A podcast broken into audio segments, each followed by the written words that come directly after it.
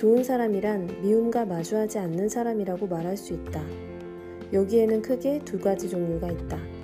하나는 자신은 언제나 선의의 피해자이고 상대가 언제나 가해자라고 말하는 사람이다.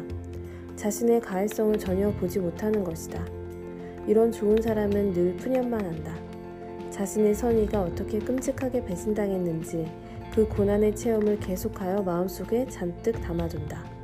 게다가 그들은 결코 당사자에게 복수하지 않는 것 물론 배신당했다는 것조차 넌지시 알려주지 않기 때문에 상대는 전혀 알아차리지 못한다.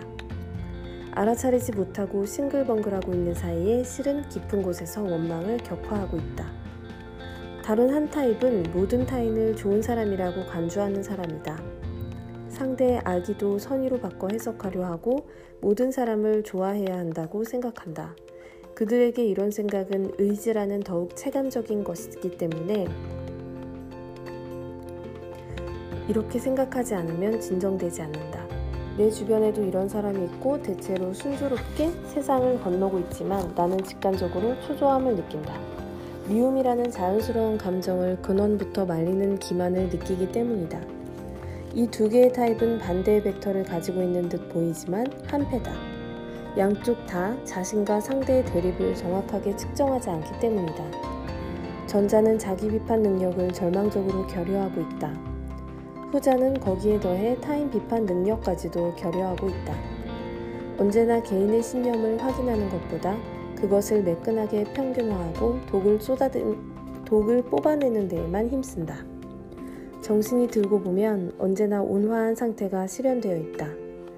그건 그것대로 가치가 있겠지만 정말로 대립을 직시한 뒤가 아니기 때문에 거기에는 거짓이 있다. 무리가 있다. 맹목이 환상이 있다. 이러한 좋은 사람들이 일본에서는 맹위를 떨치고 있어서 그에 저항하기란 거의 불가능하다. 내가 굳이 이 책에서 시도하려는 건 이처럼 일본인의 몸과 마음에 깊이 스며든 환상을 조금이라도 깨보겠다는 작은 저항이다. 이미 말했듯이 이런 환상에 사로잡혀 자신 안에 악마가 산다는 죄책감에 시달리고 옴짝달싹 하지 못하는 피해자가 속출하고 있다. 그 비참함을 보고 있을 수 없어서 나는 감히 미움을 자연스럽게 긍정하는 삶의 방식, 여러 사람을 미워하고 여러 사람으로부터 미움받는 삶의 방식도 나름대로 매우 풍요로운 인생이라고 말하고 싶은 것이다. 우리 인간은 내버려둬도 누군가를 좋아한다. 하지만 좋아하는 것을 과대평가하면 그런 경향이 적은 사람, 즉, 좋아하는 사람도 적잖이 있지만 싫어하는 사람은 산더미인, 사람은 이상하다고 여겨진다. 하지만 나의 제안은 그래도 되지 않을까 하는 것이다. 좋아하는 사람과 싫어하는 사람이 다양한 색으로 물드는 인생이 풍요롭지 않을까 싶은 것이다. 사람을 미워하고 사람으로부터 미움받는 것을 인간 실격이라도 되는 것처럼 두려워하지 않아도 좋지 않을까?